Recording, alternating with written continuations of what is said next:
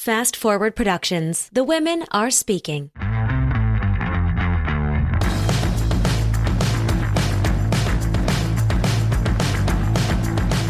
What's up, guys? Welcome back to the One Broke Actress podcast, an honest account of actor life plus a few lessons I learned in the process. I am your host, Sam Valentine, and today is episode 10 of season 10. And today we have a perfect callback episode to wrap up this year with. Now, a couple of things, some little housekeeping notes for you guys. One, if you guys have not rated and reviewed the podcast, could you please do me a huge favor? Open your podcast app, go to rate and review, and just drop us a quick review because I think our last review was like months ago, probably because I forget to ask.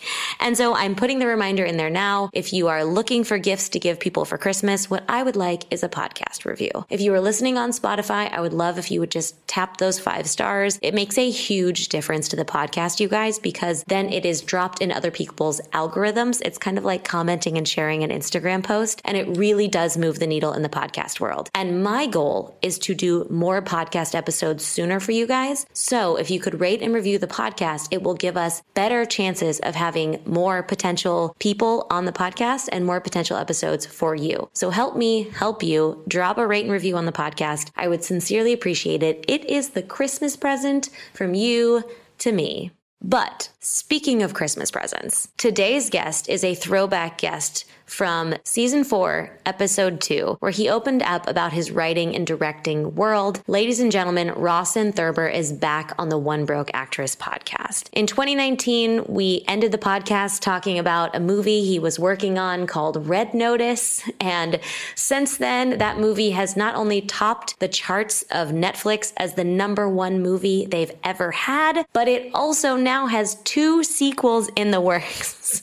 like, can Rawson do anything partially? I think not. In between working on these movies and the Dungeons and Dragons pilot and the Voltron film, Rawson is also busy as a father of three and a husband to his wife, Sarah. And this year, he went super viral for getting in incredible shape and sharing his journey about it. So I want to know how he handles such a busy work life, family life, and health, and does it all at the same time. I want to know how he rests and relaxes, how he picks his actors for his films that make them possible so that he can have the lifestyle he has, why he works with the same actors. I asked him how he feels about self tape auditions versus real auditions, how he feels about hard work versus luck versus talent, and so much more. You guys are going to love this episode, and I think it's the perfect final guest episode of this season. Like I said, I will be back next week with one more episode before we wrap for the year. But, ladies and gentlemen, without further ado, please enjoy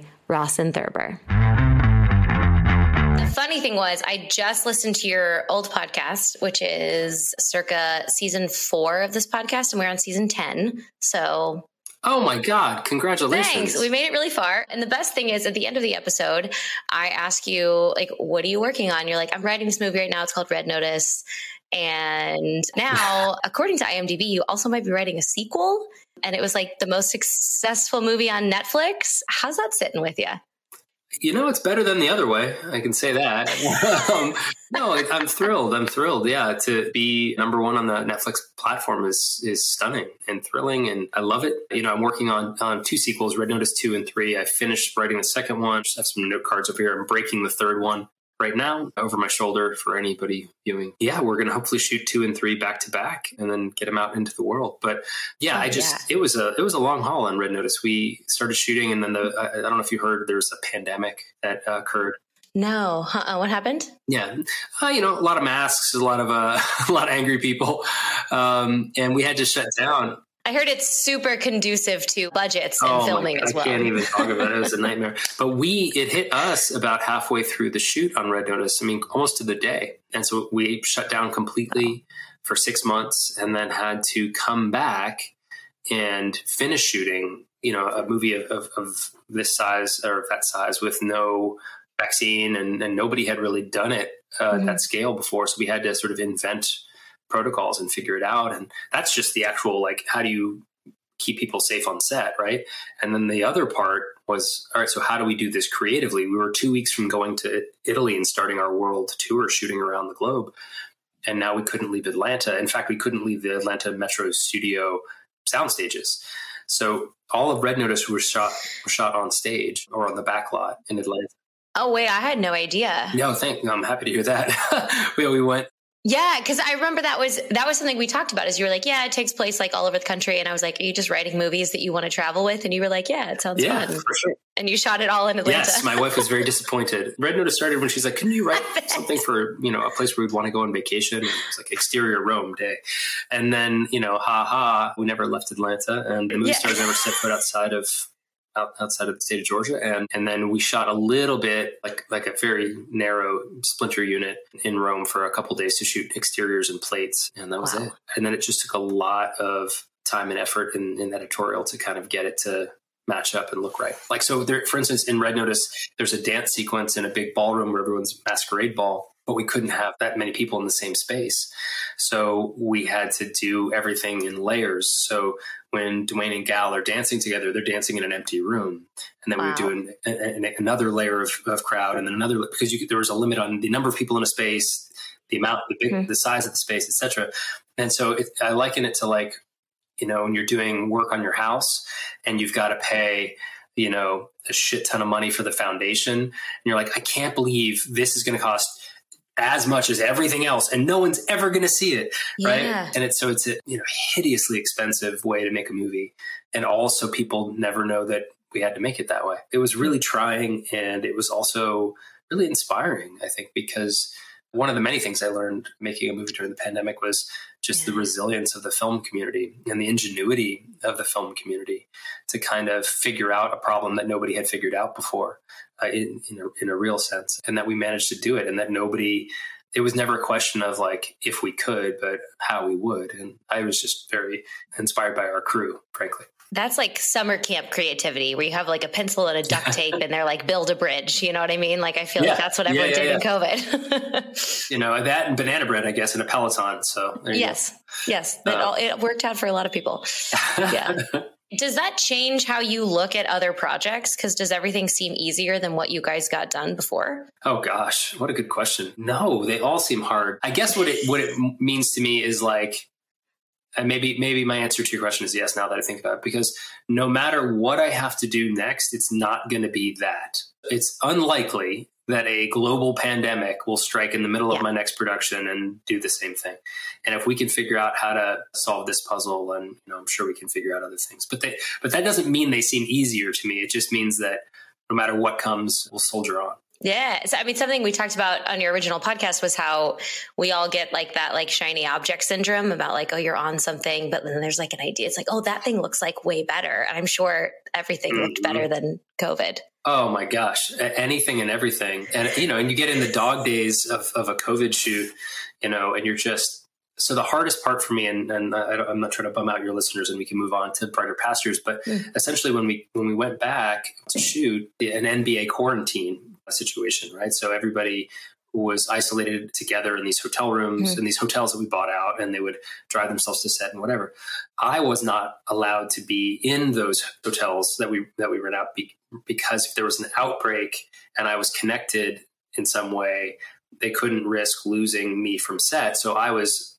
isolated further still so I had my own little two bedroom kind of triplex mm-hmm. floor by myself. I would go to work drive myself to work, drive myself back, not, you know, no physical contact of any kind.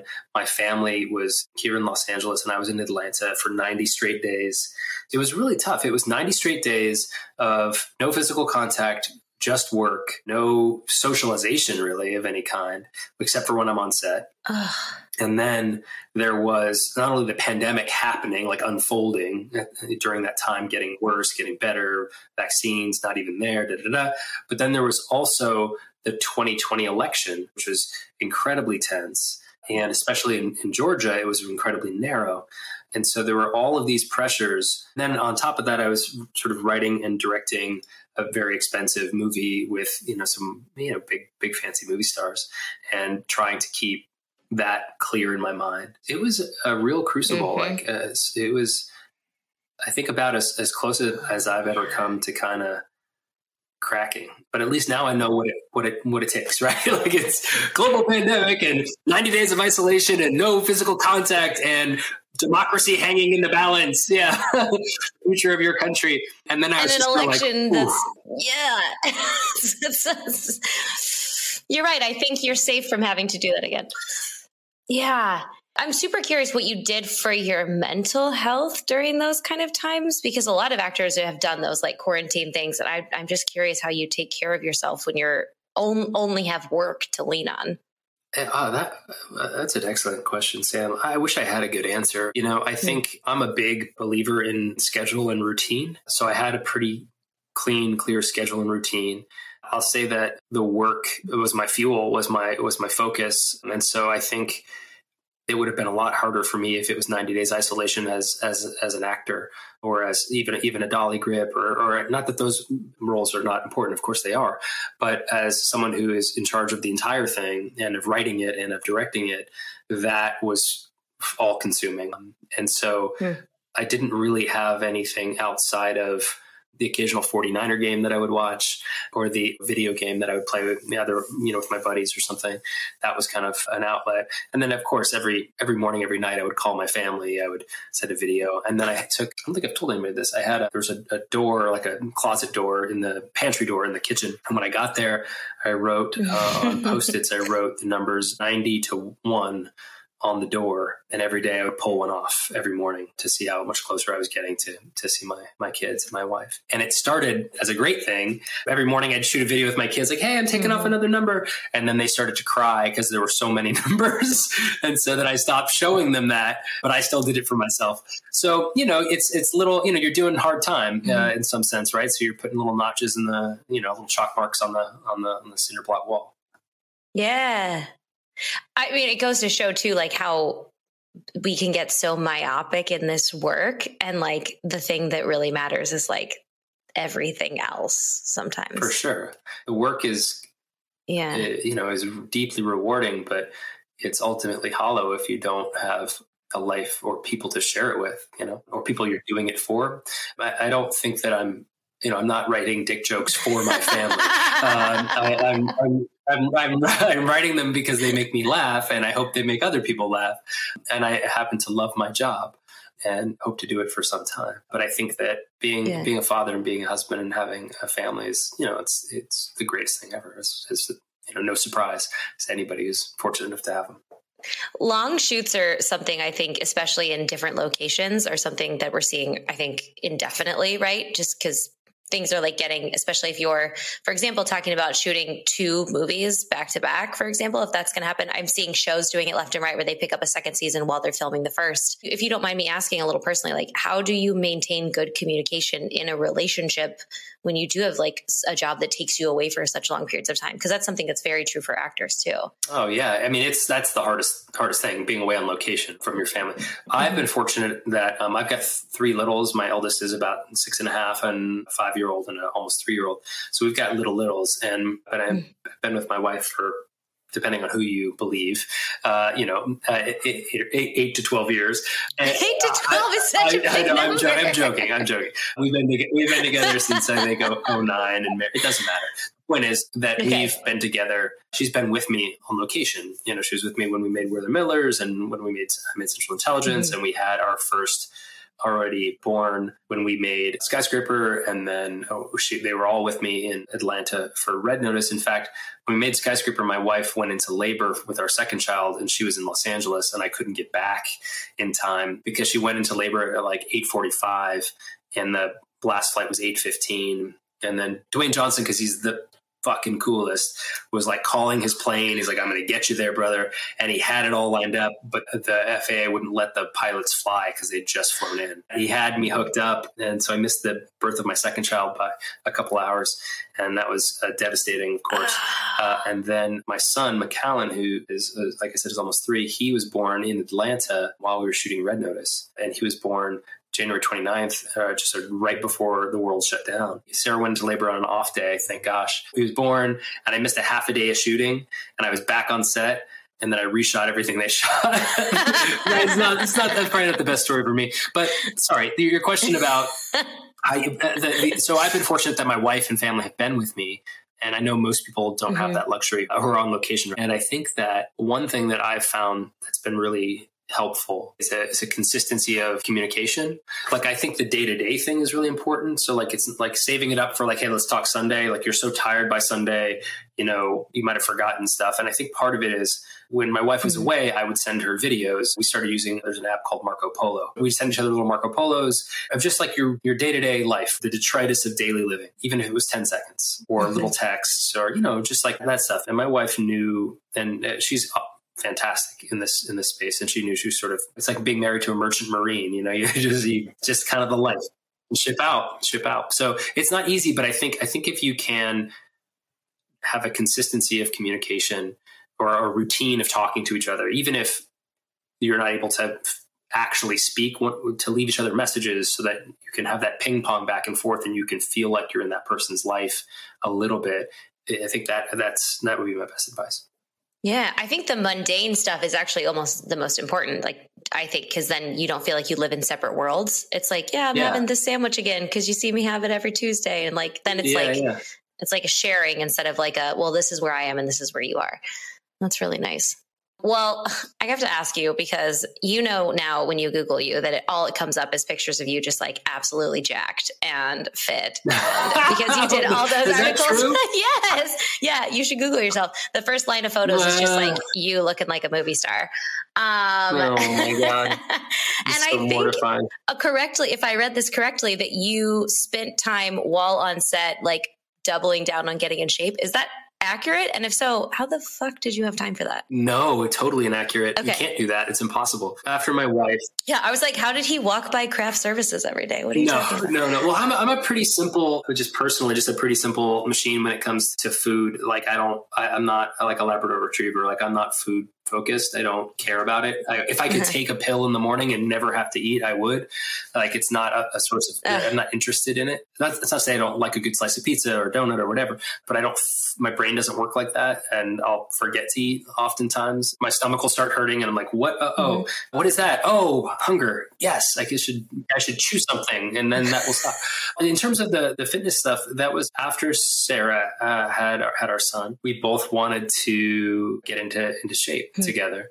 We decided to go on this sort of holistic kind of fitness journey. So not just in the gym, but all the medical workup stuff, all the all the stuff, all that kind of stuff, right? Like I became a father later in my life. One of the commitments I wanted to mm-hmm. make to myself and to my kids was to be a vibrant part of their life into my yeah. late 70s and 80s, if not longer. And so I, that work needs to start now. Certainly there's short-term vanity goals, right? Of wanting to, you know, look at my shirt off. That only gets you so far. For me, it was really about trying to change my health and fitness.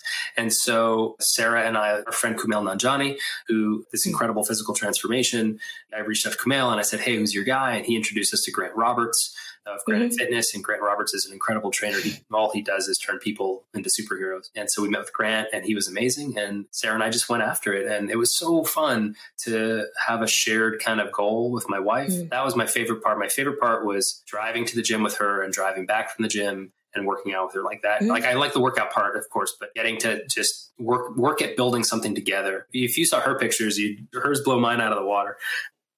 I think I saw them on your Instagram. She looks amazing. Oh, yeah.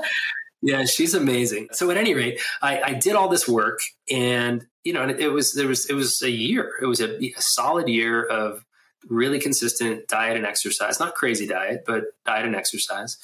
And I was really nervous. I, uh, so Men's Health was like, "Hey, we'll do this thing," and I had this photo shoot, and like I was not sure I was going to do it. Like I was like, "I'm gonna," I paid for the photographer.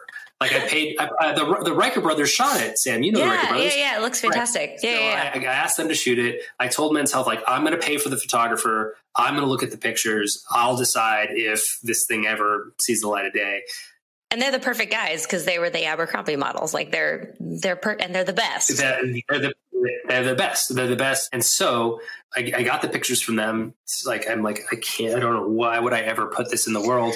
And then I was hanging out with Dwayne the Rock Johnson. You know, we're friends, and I was just like, I just need your advice, man. Like I don't. Can I show you these pictures? And you should just tell me if I because I think this might be a really bad idea. And he's like, "Yeah, brother. What, what, what, do you mean pictures? Like, you know, he didn't know what I was talking about." And then I like showed him some of the pictures. You know, Dwayne is someone who you know is incredibly fit he knows what it takes right to to get to a certain physical form. And it was really because he urged me. He's like this is great work and you should be proud of this and and fuck anybody who who hates on it. And if you're proud of it and they want to do it i think you should go for it and that was really, I think, the, the last little push that I needed. And then, of course, my friends have mercilessly mocked me since. Uh, so it's, um, what know, are friends for? oh my God! Just you know, show, show your show your boobs to the entire world. It's uh, you know, you can never. This internet's forever, Sam. And so there are there are a few there are more than more than once. Do I? I don't know if I've quite regretted the choice, but there's been a, a wince or two, if I'm being honest, where I'm like, yeah so that's a, that's a long answer. Oh man, but it would have been so great if it was like your flag football team though. They would have like put it on a trophy or something, yeah. or like yeah, that would have been that would have that would have made it worth it. I, flag football, I miss. I miss. Yeah. I know. I know. I actually wanted to ask you because you said earlier, you mentioned earlier, like playing a video game, like with your friends while you were in quarantine and stuff. You are so busy. So my first question is, do you have downtime? And then what do you do in your downtime? Is there things you do to like relax or play? Because a lot of stuff you're doing is like you're not doing a lot of small budget things these days sir. Not not so far.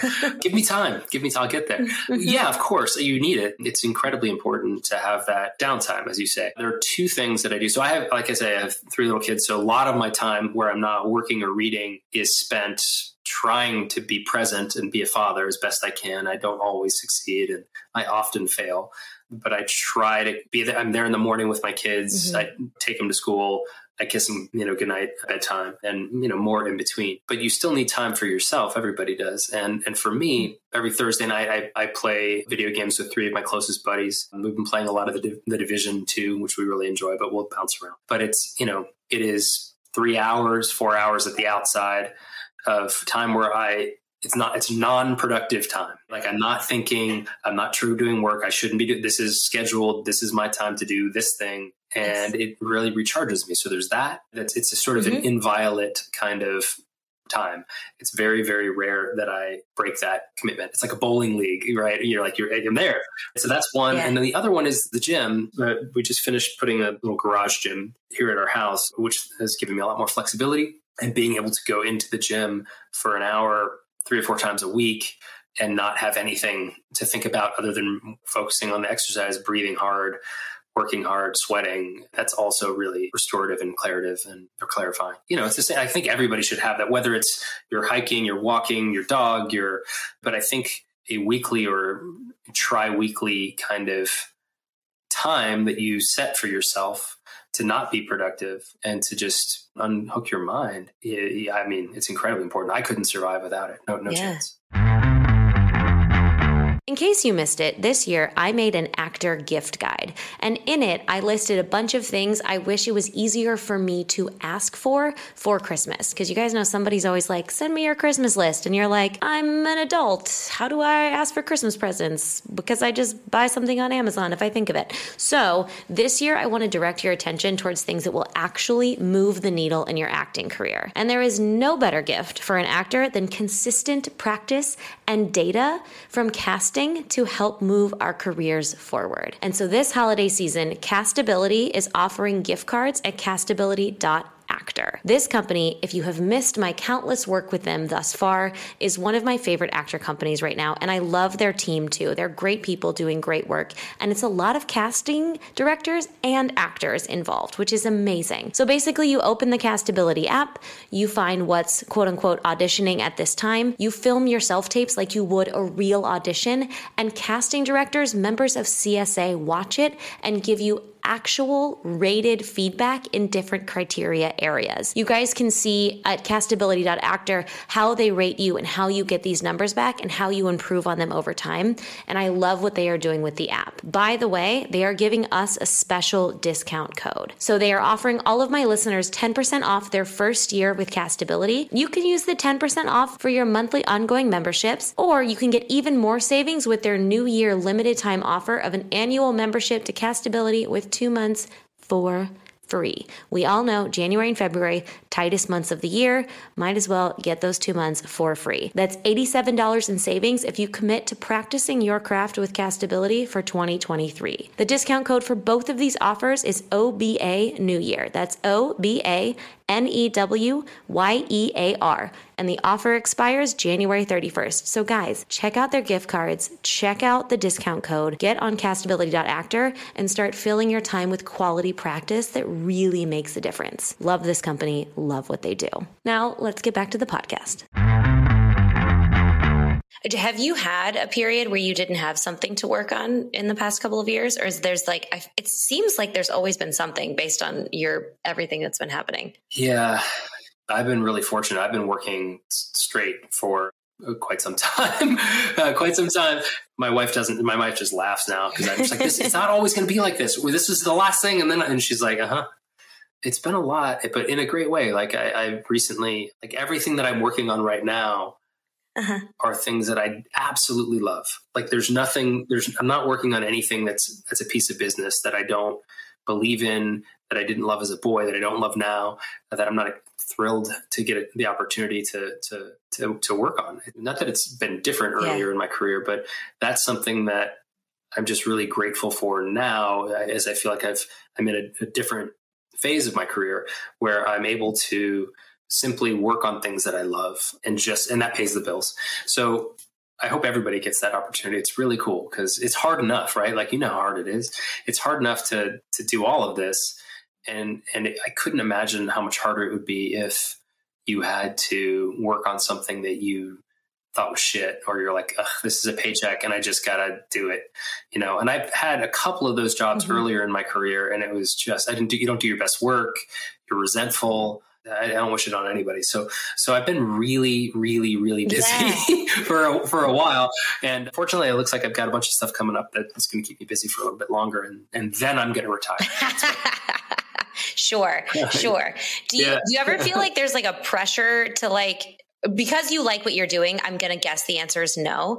But do you ever feel like there's a pressure to like ride this wave of like opportunity consistently? Yeah, I think absolutely. I think uh, you want to strike while the iron's hot, make hay while the sun shines, et cetera, et cetera.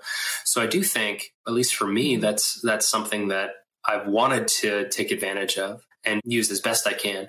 But I think there's a difference between being sort of mercenary in that approach of like, mm-hmm. I don't really like this, but I can sell it uh, or I don't really like this, but they'll pay me a lot. Like that stuff I don't have in my life. Like when I have any sort of heat or juice or or anything like mm-hmm. that in that space, whatever the term is, I use that to push forward things that I love that I genuinely want to make. Because otherwise, you're trapped. Otherwise, it's so dangerous to to go the other way. But if anybody anybody as you're building a career. Mm-hmm those moments of kind of where people are interested in what you want to do next are so rare and so fleeting that when you you know if you have a that opportunity and you want a career you should capitalize uh, but but make sure that you're capitalizing and you're using that power for good as opposed to greed like you should be doing it for like i love this thing and they're listening to me right now and here's and i'm going to tell them why this is good because right mm-hmm. now they they just saw my other thing and they think i'm good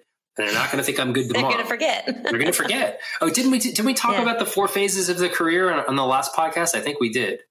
Did we? Remind me. What, what, are right. the four? What are the you, four want, you, do you want to know what the four phases of Sam Valentine's career are? Yes. Are you ready? Please. Are you sitting down? Okay. I can yeah. see you're sitting down. The yes. four phases of Sam Valentine's career. Are you mm-hmm. ready? Who is Sam Valentine? Okay. That's phase one. Phase two is Get me Sam Valentine. Okay. Phase three. Get me the next Sam Valentine. Great. Phase four. Who is Sam Valentine? That's it. That's it. that's that's everybody. That's not just you. That's not just me. Oh that's God, Buster that Keaton. That's Tom Cruise. I mean, eventually, right? That's everybody, right? So everybody yeah. gets forgotten. You will all be forgotten. Yeah. I will be forgotten. Dwayne Johnson will be forgotten. Please don't tell him I said that. Everybody. So where you want to live, right, is get me Sam Valentine. That's what you want to stay mm-hmm. in that phase of your career as long as you can. And to get me the next Sam Valentine, it happens either because you've priced yourself out of the market and you you know or you're too mm-hmm. big right or you've you've already skipped over that into the fourth phase and you've forgotten. But that's it, man. It's it's that. And so because we know that those are the four phases of everybody's career, this career, this business of show, as they say, is fundamentally hollow. Like you will never fill your heart with this business. It can mm-hmm. nurture you in some sense. It can be a lot of fun. It can be thrilling. Yes. It is, but it is ultimately at its core hollow. It is fool's gold. And if you try to fill your heart that way, it will not work. And the only way to fill your heart mm. is with love of friends and family and having purpose in your life. And that's it. But this can be fun mm. in the meantime.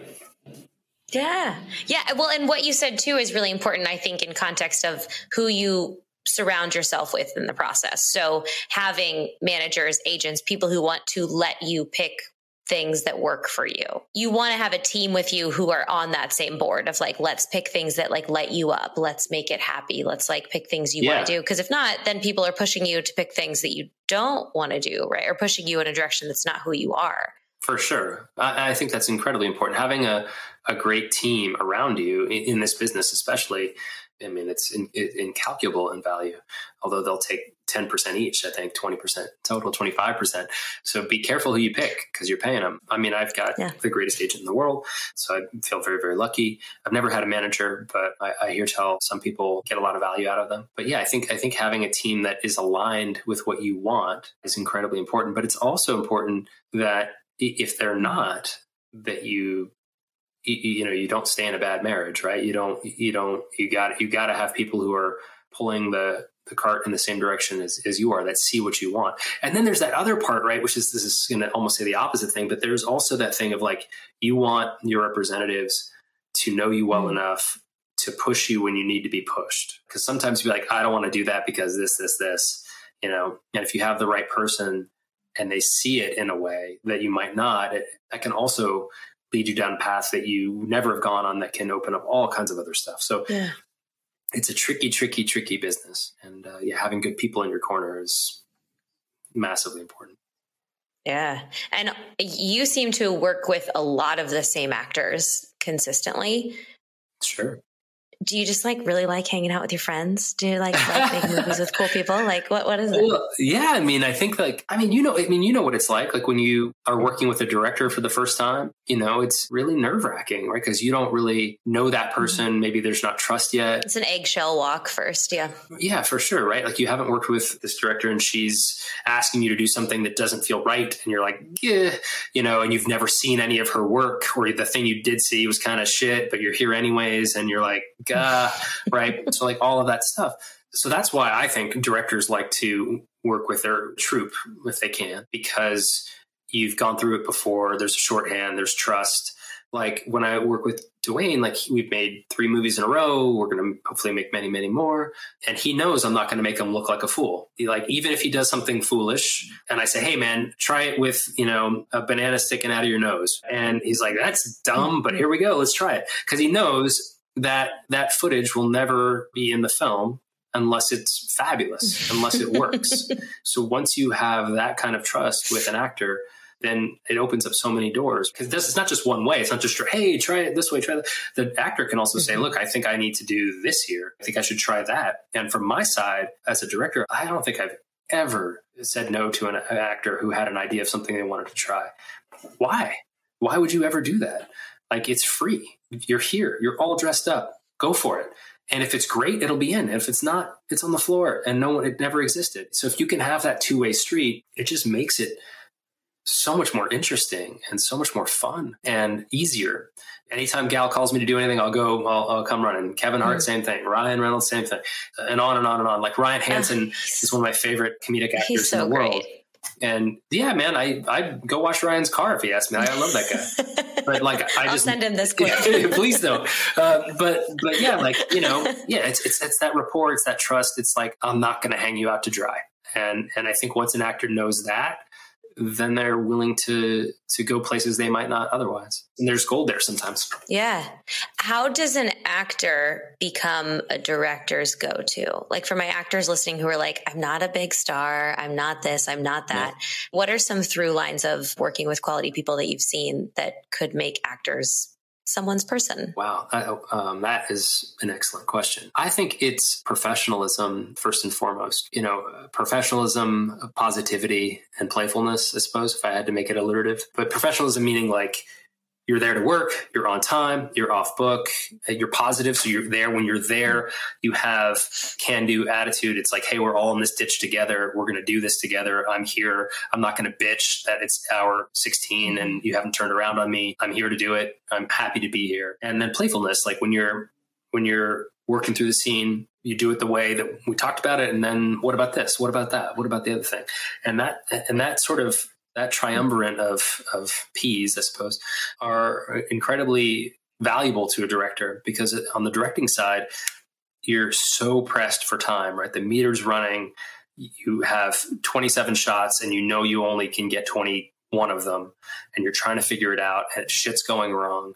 And what you need is somebody who can come in and fucking kill it. Like Eric Christian Olsen did a cameo in, in Ryan Hansen Solves Crimes, and he's a dear friend. And he comes in, when he's a super pro, comes in and just crushes his stuff and rides off into the sunset. Jessica St. Clair was in the second season of Ryan mm-hmm. Hansen, and she's just an absolute assassin, right? And they just you come in and they deliver, and it's easy, and there's no problems. It just takes that issue off off your plate. Chris Diamantopoulos, who's in Red Notice, he is an amazing guy and so positive and focused and mm-hmm. playful and there and present. So so I think it starts with being a, a positive element for the director.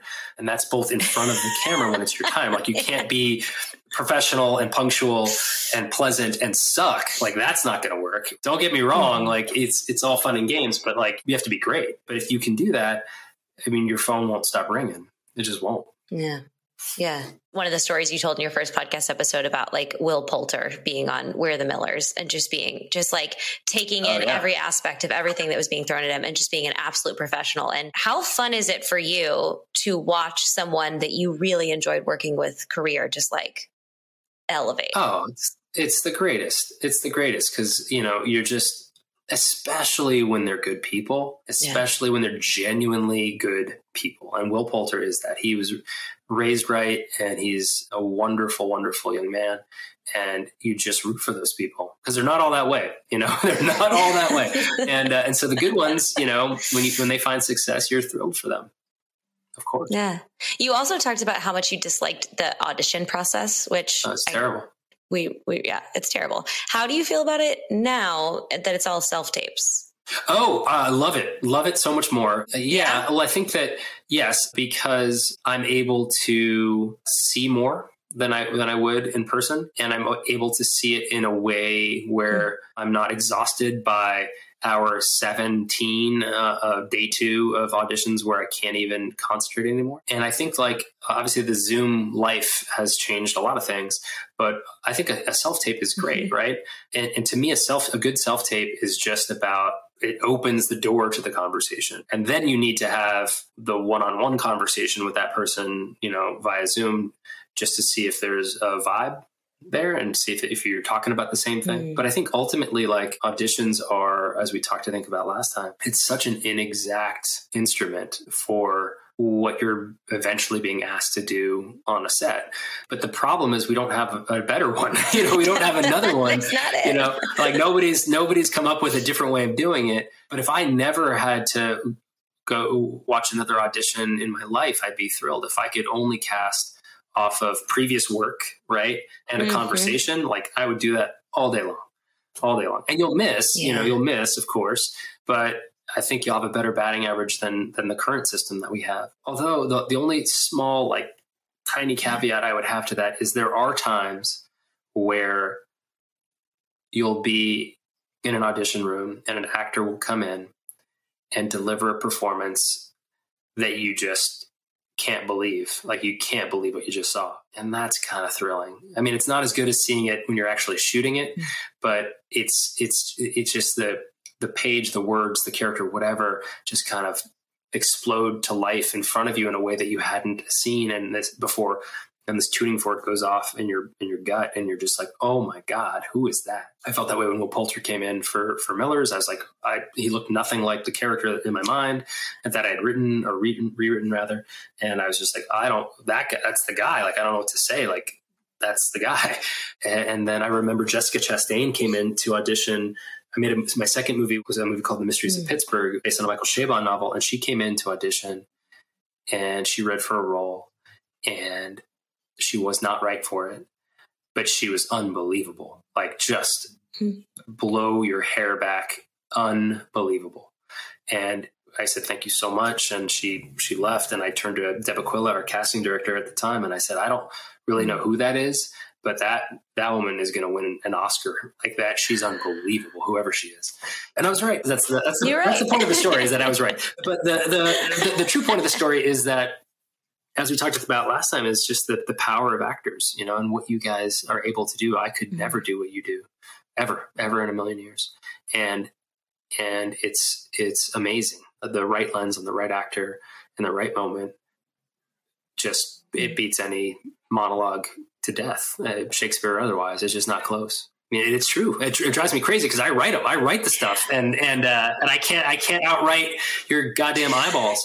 And it just is. It just is. You know. And I'm so impressed. I'm so impressed both with dramatic actors, but also comedic actors who just are in that yeah. in that moment and whatever they're able to do with their face, with their mind, like just being present and being naturally gifted and funny. It's just something else. So I just bow down to you guys. Well, we'll take it. Thank you so much. Speaking of like comedy versus drama, as someone who writes so much comedy, do you watch a lot of comedy and are you looking do you watch like for like oh this is such good writing or these actors are great or like are you just enjoying content or do you just not absorb any because you're so inundated by it all the time no, I watch everything. I, it's harder for me when I'm shooting. I really don't watch very much. It's mostly news and sports because anytime I'm shooting and I try to watch a movie or a TV show, all I'm doing is counting setups. I'm like, oh, it's terrible. Or looking at editing patterns or looking at things that don't match. It's just I can't. It's sad, but I can't. Right. And then we, I've got like I keep saying, we've got uh-huh. three kids. So my wife and I, like by the time we get in bed, we get the kids down. We've got I, I don't know, maybe an hour before we fall asleep on top of each other. So we'll watch something together. Like and we and we mix it up. You know, I, I love documentaries, but I love comedies, and mm-hmm. and it just depends. Like a great half hour comedy, you know, when you're tired, it's just like it's it's a joy. Like Mythic Quest, the new season three's up. I can't wait. I love that show. It's so good. I just started watching Industry. I just finished the first season. I'm watching the second season, which is excellent. I thought the Bear was unreal this year. I don't know if you saw the Bear. It was just like a masterclass. Yeah, absolutely. I consumed perfect, right? the bear like a yeah. meal. It was so Puns. good. Um, it was so good. yeah, yeah, yeah. I mean, it's yeah, just like like Chef Kiss, uh, ha ha. Mm-hmm. And so yeah. I just think there's so much out there that's that's excellent. I thought that House of the Dragon was unbelievable, like especially considering the high bar and the big target mm-hmm. on their mm-hmm. back. So I, I watch I, I, watch everything I can get my hands on, and you know, on the on the comedy side, you're always trying to keep your eyes and ears open for somebody that that's a hitter. And you're like, oh, that person, I, I want to, you know. And, and, on the drama side, obviously, you know, that's just pure joy. I'm not, do, I don't do a, a ton of drama. It's not really my thing. Like I really enjoy it, but for me, it's taken a long time in my life, in my career to kind of come mm-hmm. around to accepting what my voice is or embracing it is probably a better way of saying it. You know, I, I love Magnolia, but I could never write that movie. I, I, worship it, but could never write it. You know, when I sit down at the at the keyboard to, to write, like the power of the dog does not come out of my fingertips. You know, uh, it's the dick jokes. Much, yeah, yeah, yeah, much to my mother's dismay. Yeah, Red Notice comes out of my fingertips, and and, and there you have it, right? And and you can fight that, and, uh, or you can embrace it. And I've embraced it, and I love those movies unabashedly. I love writing them. You know, one of my dearest friends, the godfather to my eldest child, is one of the most successful romantic comedy screenwriters in town working right now. And he writes all of his romantic comedies in a, a backwards a Seattle Washington Huskies cap and a big oversized sweatshirt. Like he's a hmm. dude, right? He's like a straight up guy. And he, so it's like, I always liken it to if you ever watch any of those singing shows, when the person walks up to the microphone, you know, they could be the, the slightest little petite thing and this deep baritone comes out. You just don't know what someone's voice is until they open their mouth and and sing. And so it, it can be the package doesn't necessarily matter. And the sooner mm-hmm. you sort of um, not you know accept, but really embrace and honor your voice, I think uh, instead of fighting it or wishing you were somebody else or wishing you looked a different way or wishing you had this or that had that or any of that stuff, I think the the more joy you'll you'll have in your life and certainly in your work. Yeah. I mean, when you do your low budget period, that's when you can do your like tiny dramas. Like that's like nobody wants to see that. Nobody wants to see. There's people who do that who do that so well, and I I don't think that's a club in my bag, but we'll see. It's like the cold opening to one of your future movies. I can like for sure see it. It's like we're acting like it's a drama, and then we take a turn. When it's like a set piece. That's a good something. idea. I like that idea. I want to write. I read a writing credit on that if you do it. well, I'll round us out here because one of my favorite things that you said, like in a tiny bit in passing in your first podcast, was that it's really all about three things, which is hard work, luck, and talent, and then you can only can control one of those things. And coming out of the pandemic and going into a brand new year, and so out of the things they can control and what actors can be doing is there anything you want to add to that in that you've seen in the past couple of years and like hard work, luck, and talent combining to help people out, to give them a new perspective? Anything that comes to mind? I mean, I think I think that's the triumvirate of success that, that I've found. I don't think there's anything new or different.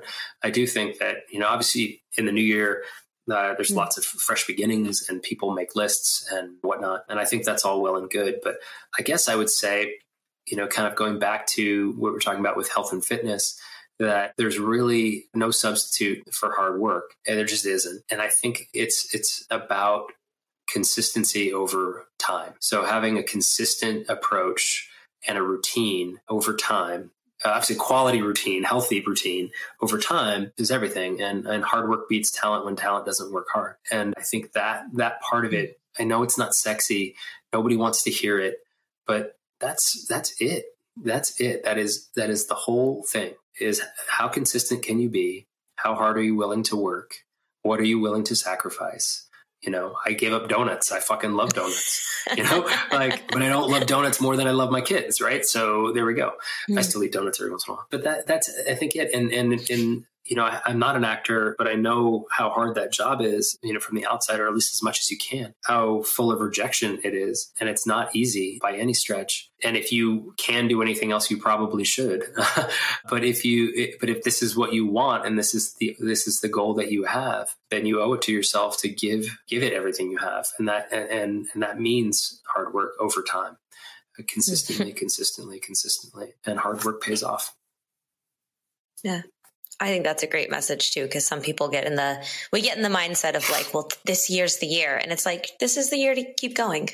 Yeah, just like that, last year, yeah, next year. Sam, that's so perfect, right? Like, like if you if you have if your thing is like this is the year it's going to happen for me, that is the wrong mindset. Like this is not that. Oof. This is this is you're here to do it, and it's going to happen when it happens, or it's not when it's not.